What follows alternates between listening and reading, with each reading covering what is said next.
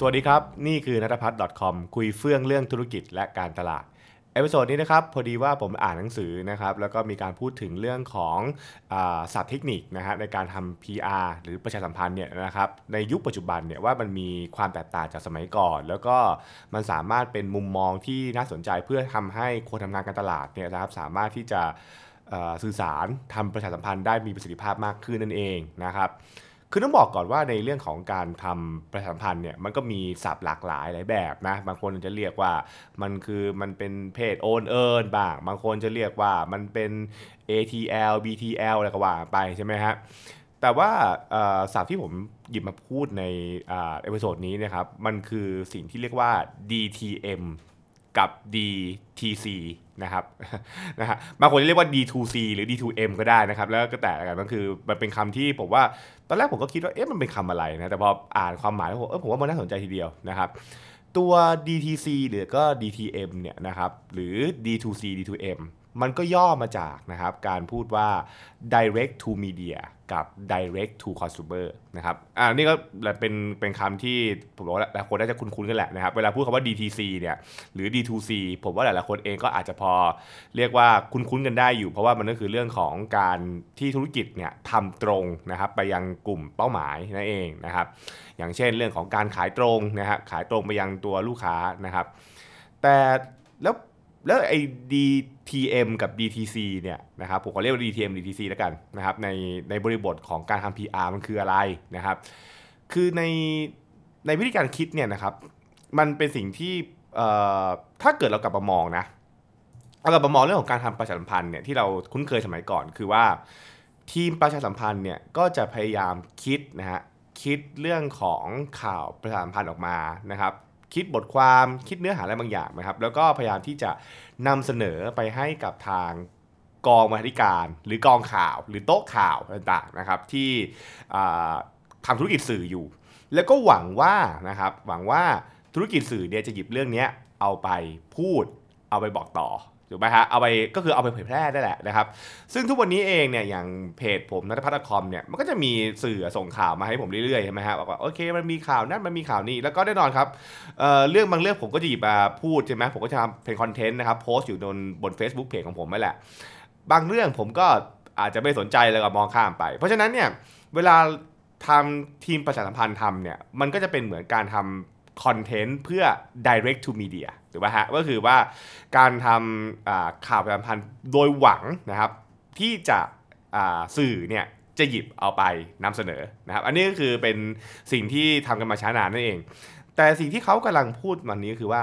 ณวันนี้เนี่ยการทำประชาสัมพันธ์เนี่ยมันมีอีกแบบหนึ่งนะ มันคือการเขียนข่าวประชาสัมพันธ์ เพื่อให้เป็น direct to consumer คือเรากำลังสื่อสารตรงไปยังกลุ่มเป้าหมายของเราใช่ไหมครับ แล้วถามคือแล้วแล้วทำไมต้องรู้ครับอย่างเงี้ยนะครับผมผมไม่เห็นภาพนี้แล้วกัน คือถ้าเกิดว่าเราเราเขียนข่าวประชาสัมพันธ์เนี่ยให้กับ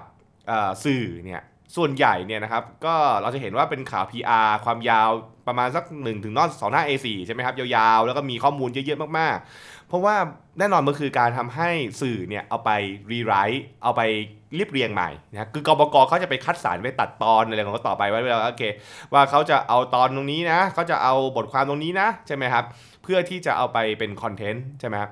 บางทีคุณจะพบว่า 1 หน้า A4 ของข่าว PR เนี่ยอาจจะเหลือแค่1 1ย่อหน้าใช่ไหมฮะหรือ 1 โพสต์สั้นๆนะครับบางคนก็จะแบบว่าหยิบมาพาดหัว แล้วก็เอาไปวิเคราะห์ต่อแล้วก็ว่าไป นั่นคือสิ่งที่อกองบกหรือสื่อนะครับจะทำนั่นเอง แต่พอมันเป็น direct to consumer เนี่ยคือแบบมันไม่มีคนที่ชื่อบกเลยนะ พอไม่มีบกปุ๊บเนี่ยแปลว่าข่าวประชาสัมพันธ์ที่จะออกเพื่อสื่อตรงไปยังกลุ่มเป้าหมาย หรือกลุ่มลูกค้าเนี่ย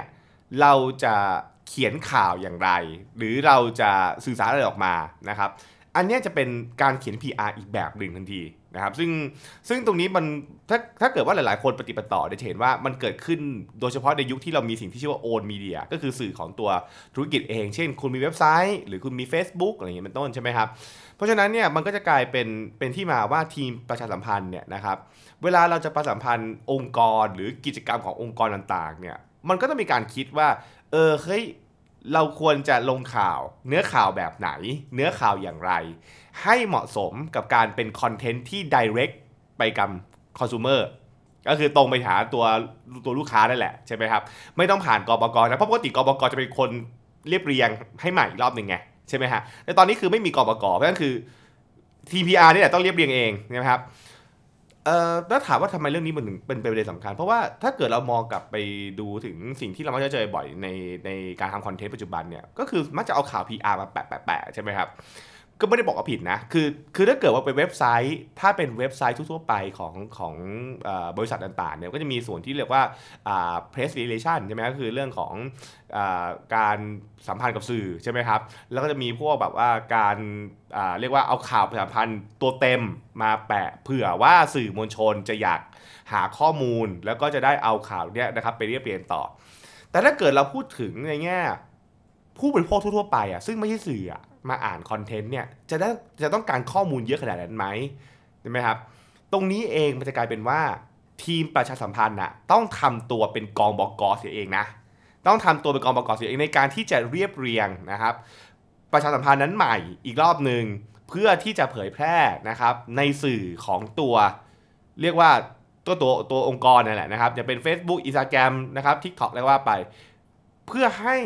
มันเหมาะกับการคุยตรงไปยัง ลูกค้า